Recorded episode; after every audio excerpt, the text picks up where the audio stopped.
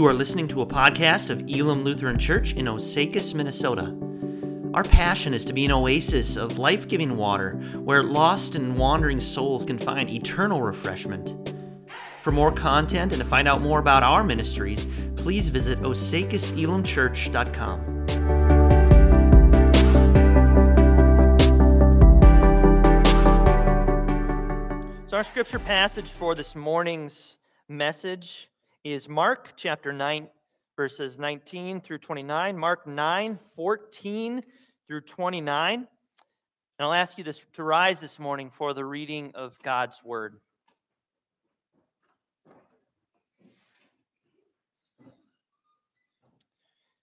It goes like this And when they came to the disciples, they saw a great crowd around them and scribes arguing with them.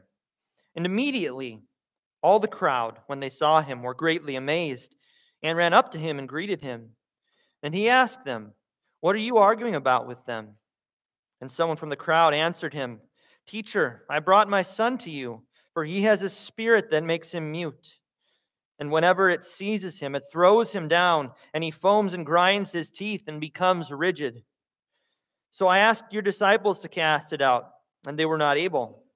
And he answered them, O faithless generation, how long am I to be with you? How long am I to bear with you? Bring him to me. And they brought the boy to him.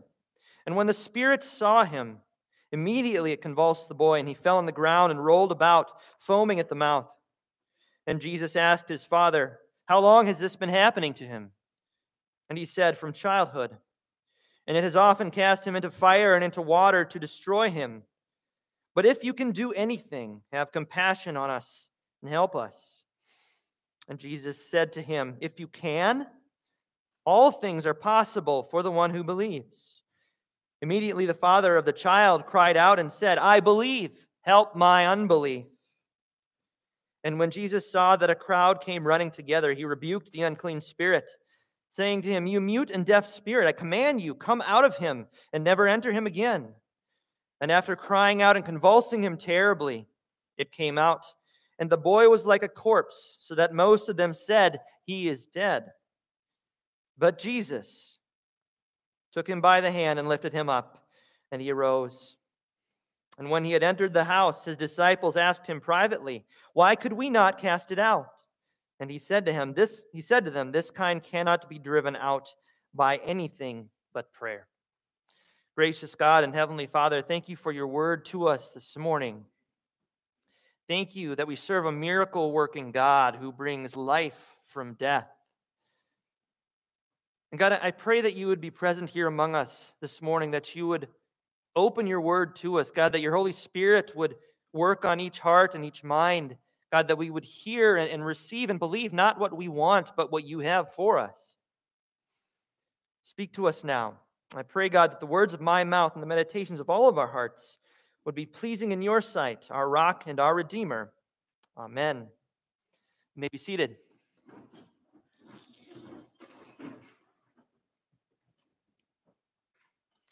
A boy possessed by a demon, a father at the end of his rope, an argumentative crowd, a group of confused and under resourced disciples, and miracle working Jesus. That's our cast of main characters for this morning.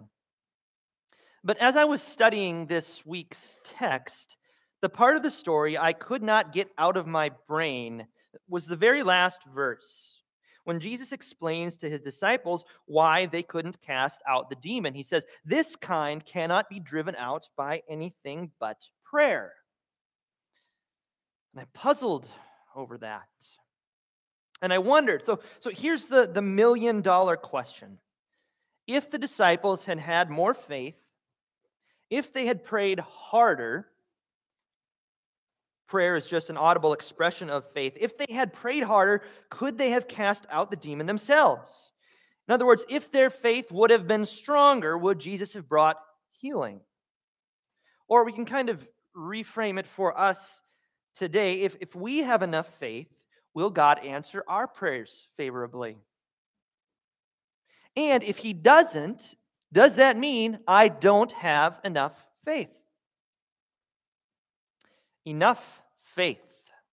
How much faith is enough faith? There's a song by Carmen, who was a huge CCM star back in the day. I borrowed my friend's Carmen CD. I still never gave it back to him. I've got it at home. But this song is called Faith Enough. And I want you to listen closely to these lyrics because it captures the worldview of many Christians today. He says, I want to tell you how you can go the extra mile. Come so far by faith, it's time to cross the finish line with style. Don't say it can't be done. You can do anything with God. There by your side, you're going to fly if you believe tonight. Storm down the doors. Tomorrow is yours. Say it long as you have faith enough. Pray through the night, you'll be all right. Say it long as you have faith enough. Key phrase here as long as you have faith enough.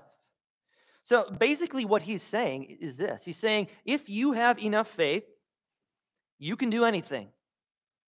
You're going to fly. You can storm down those doors. Nothing can stop you. Tomorrow is yours. Say it. Long as you have faith enough, everything is going to be all right.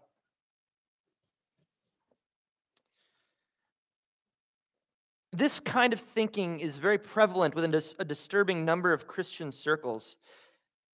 You may have heard it before, but popularly it's known as name it, claim it theology or the prosperity gospel, and it is anything but harmless. In fact, it's incredibly dangerous because it promises earthly rewards and blessings in return for greater faith as if God is some kind of divine candy dispenser who can only be activated by depositing enough prayers into the slot. So, like, whatever you want, if it's physical healing, if it's financial success, material blessing, all of that can be yours if you have faith enough, if you just believe, and if you pray hard enough two years ago at Bethel Church, which is a, a famous megachurch in Redding, California. You may be familiar with the story. A terrible tragedy occurred. Two year old Olive Heiligenthal, I believe I'm saying that right, the daughter of one of the worship leaders, died unexpectedly in her sleep. Two years old. But the congregation didn't plan a funeral. Instead, they prayed for a miracle. They prayed for God to raise Olive from the dead. They started a movement complete with a GoFundMe page and hashtag Wake Up Olive, asking Jesus to resurrect Olive, just like he did with so many of his others in the New Testament. The mother of the girl said this She says, We are asking for bold, unified prayers from the global church to stand with us in belief that he will raise this little girl back to life. Her time here is not done, and it is our time to believe boldly and with confidence wield what King Jesus paid for. It's time for her to come to life. Special prayer times and worship services were held, with everyone rallying around the hope that with a sufficient outpouring of prayer and enough faith, God would, in fact, raise Olive from the dead. One week later, however, with her body still in the morgue, and no changes reported, the family finally accepted the reality of her death and began planning her memorial service. What a painful story. And what a terrible thing for a family to have to walk through. And while we can sympathize with their grief and even admire such boldness in approaching God, the unspoken theology lurking behind the surface of that is actually very dangerous. With enough faith, we can strong arm God into giving us what we want. With enough prayer, we can elicit a miracle from Him, which functionally equates to this the likelihood of God healing me increases proportionally to how much faith I have. More faith equals a better chance at success, earthly blessings, healing, whatever. So, all that we need to do is to have enough faith. Here's my question, though What does Scripture teach? Do we find it to be weak in faith? Well, let's do a, a cursory survey of just a couple of characters and, and see what we find. In the New Testament, the Apostle Paul says he has something called a thorn in the flesh. Now, he doesn't go on to explain what this is. We don't know. We know that it's some type of pain, some type of suffering that he experienced, this burden that he carried around, and he wanted he wanted it gone, like any of us would with any sort of suffering. And he he prayed to God again and again and again. Three times, in fact, he cried out to God. He said, God, take this away from me, remove it. But each time, God said, No, because 2 Corinthians 12 9, he says, My grace is sufficient for you, for my power is made perfect in weakness.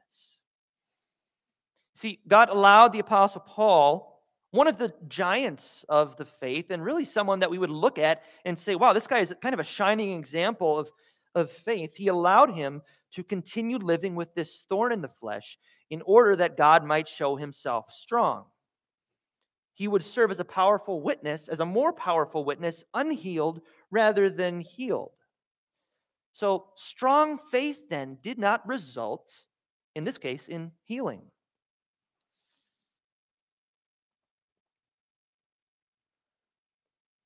And when we go back even further to the book of Job in the Old Testament, we actually find something similar.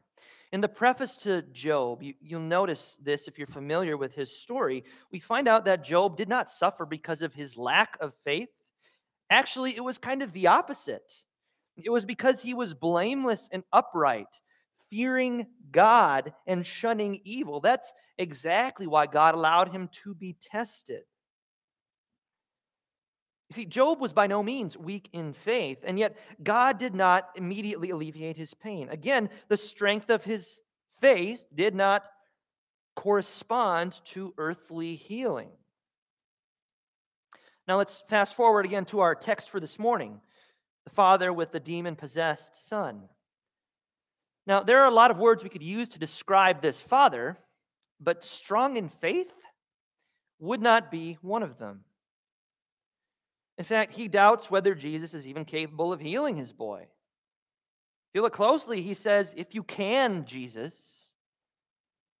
if you even can, he sounds anything but hopeful, much less certain. This is not someone strong in faith, but someone weak in the faith, which is why, of course, Jesus rebukes him.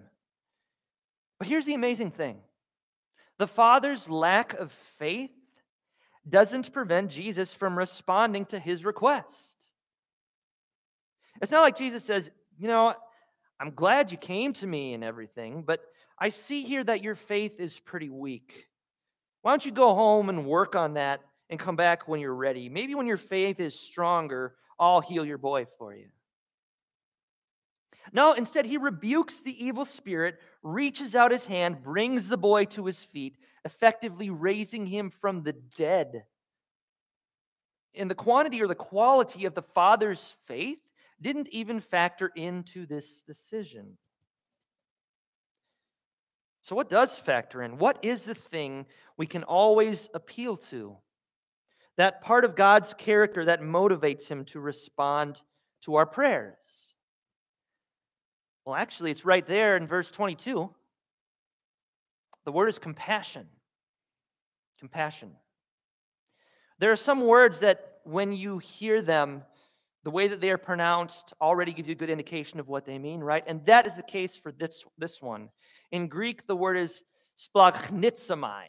Splanchnizomai. Say that. Try it out. Splanchnizomai. You can tell it's like this deep, guttural kind of thing. And we translate this, this as compassion, but it's more than just like feeling sorry for someone. It literally means to feel in your most inward parts, in your, in your bowels, in your guts, in your kidneys, which were thought to be the seat of love and pity in the ancient world. You see, at the core of his being, God splachnitsamize you. There is love and compassion in his most inward parts toward those whose faith is not as it should be. And here's what that means for us God responds to our prayers not because of our limited faith, but because of his limitless compassion. God responds to our prayers not because of our limited faith, but because of his limitless compassion. It's his compassion that drives, it's the engine that drives his loving action toward you and toward me. And it's the thing we can always bank on that God cares deeply for us. And this attitude never fluctuates, not for a moment. But let's shift our attention to another part of this story. Who are the weak in faith? Let's ask that question. Who are the ones that Jesus rebukes in verse 19 when he says, O faithless generation, how long am I to be with you? How long am I to bear with you? Who is this faithless generation? Who's he talking about here? Well, it's tempting for us as the church to say, well, it's obvious the, the unbelieving, the faithless that's those outside of our church. That's the unbelievers. That's the non-Christians. We are the ones who have faith. They are the ones who do not. They are we are we do not lack, they do. Very close about insightful. He says, as our faith is never perfect, we are all partly unbelievers as our faith is never perfect. We are all partly unbelievers. That's not to say or imply that anyone is not a Christian, anyone who believes and professes faith in Christ is not a Christian, but it is to say that this side of heaven, perfect faith does not exist because we are not perfect. Have you ever prayed for something for a really long time? Maybe years, maybe decades possibly for physical healing, for a broken relationship to be reconciled, for help to overcome bad habits or struggles. And maybe you too found yourself backsliding, blurting out the words of the Father in this story Help me, Jesus. That is, if you're even able. Maybe the years go by and all the evidence seems to indicate that God is not answering your prayers. And you start asking, Am I not praying hard enough? Don't I have strong enough faith? Now, when that happens, when you catch yourself uttering or even thinking that one little word, enough, big red flag. Bright lights flashing in your brain Because here's the thing anytime we use the word enough in the context of our relationship with God, we are that Jesus Christ is enough. Anytime we wonder about whether we have done enough, behaved well enough, been a good enough father, husband, wife, fasted enough, prayed enough, believed enough. Anytime we do that, we are fixating on the wrong thing. We're fixating on our faith rather than on the object of our faith, who is Jesus Christ. That's a big distinction. The Formula of Concord, which is one of the confessions of the Lutheran Church, written late in the 1500s, so the language maybe needs some updating, but it goes like this.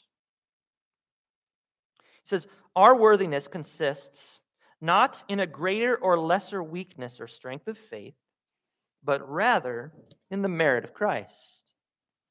See, our worthiness consists not in a greater or lesser weakness or strength of faith, how strong our faith is, but rather in the merit of Jesus Christ. In other words, our sense of worth, our true identity, comes not from our virtues, but from the virtues of Christ. Psalm 121, which, by the way, is our scripture memory passage for the rest of this year. Who's got it memorized? I see every hand in the auditorium raised. Yep, okay, I won't quiz you. But it urges us to lift our eyes to the hills. He says, Where does my help come from? My help comes from the Lord, the maker of heaven and earth where does God call us to direct our eyes? up, upward to the hills, to the mountains, right? He doesn't call us to direct our eyes inward at our own hearts. You see, looking inward is the wrong place to look because that's where the problem is. The solution is upward, it's outward, it's Godward, because only He will never fail us. As Psalm 73 26 says, My heart and my flesh may fail, but God is the strength of my heart and my portion forever. The father of the demon possessed boy, confronted with his own failing heart, responds with what is perhaps the most honest confession of faith in the entire Bible Lord, I believe, help my unbelief. New Testament scholar James Edwards summarizes this confession like this He says, True faith is always aware of how small and inadequate it is. In other words, true faith is always marked by a kind of humility and a constant awareness of how insufficient it is. A guy by the name of Chad Bird, who is an author and speaker for 1517, I had the opportunity to go and hear him speak a couple of weeks ago. He offers this profound insight on this passage. Lord, I believe, help thou my unbelief. He says, This is our table prayer, our bedside prayer, our office prayer, our going to the movies prayer, our 24 7 petition. Lord, I do believe, but I also don't believe. I am a cocktail of contradictions, double hearted, forked tongue, pulled heavenward and hellward. I fear you, but I also fear failure. I trust you, but I also trust myself. I love you, but I also love the limelight. Lord, I am a saint and a sinner, your bride and the devil's whore. Lord, I believe. Help thou my unbelief.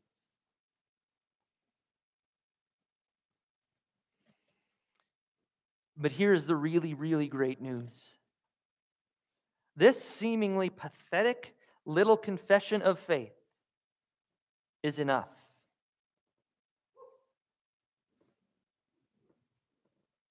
All God requires of us is a willingness to acknowledge our own inadequacy. Though we may be motivated by what Chad Bird says is a cocktail of contradictions, God is not. His heart is unwavering, full of love and compassion for a lost, broken, wayward world. In fact, he was so dead set on rescuing us that he sent his one and only Son into the world to live and die for us. And what I find especially interesting about this story of the demon possessed boy is that when Jesus actually takes him by the hand and, and raises him up, this same word that's used here also means to raise from the dead or to resurrect. So it can mean, yes, just to lift someone up who's maybe laying down or they're sick physically, but it has a much deeper depth and breadth than that. It means to raise from the dead or to resurrect. So, resurrection, that is how God responds to those who are weak in faith. He not only dies in victory on the cross, but he rises again to new life, emerging from the empty tomb, defeating death and sickness and disease and all of the forces of evil once and for all. And he promises that we too will share in this resurrection with the resurrection of our own. And it is then that complete and total healing will occur. But get this as a believer, your resurrection is so firm and so sure and so certain that you are already participating in it. Right now. Did you know that? Listen to this Ephesians 2 4 through 6.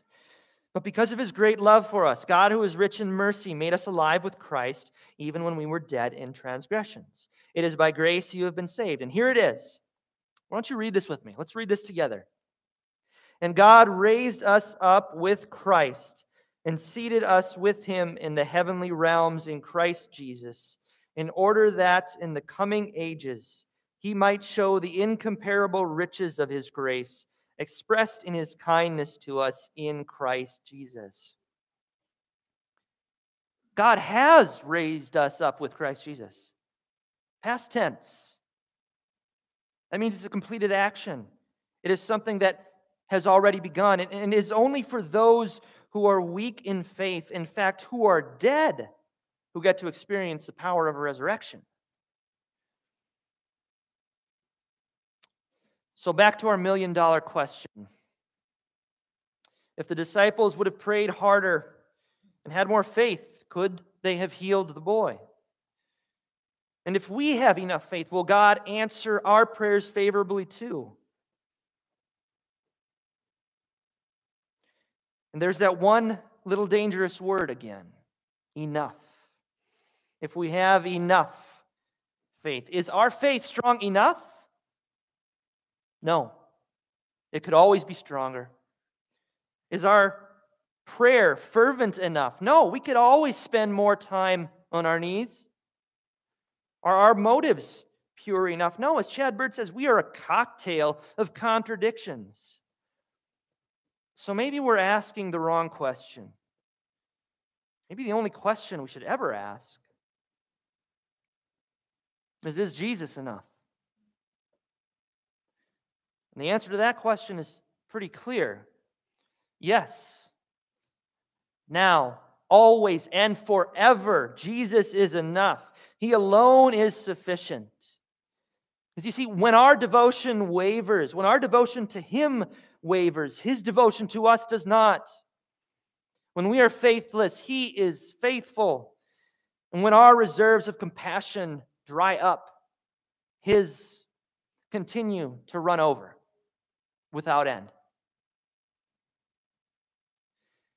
So, whatever you're facing today, whatever hopes seem dashed, whatever you're up against, know this God's good fatherly heart overflows with love and compassion toward you. He pursues you relentlessly, and He will not rest until all wrong things have been made right. Amen. Hey, friends, Pastor Luke here. Thanks so much for tuning in. I trust that you've been blessed by our message from God's Word today. Hey, we'd love to connect with you more. If you have comments or questions, you can email me directly at pastorkjolhaug at gmail.com. That's Pastor KJ O L H A U G at gmail.com. As we wrap up our time together today, please receive this benediction. May the Lord bless you and keep you. May the Lord make his face shine on you and be gracious to you. May the Lord turn his face toward you and give you his peace. Amen.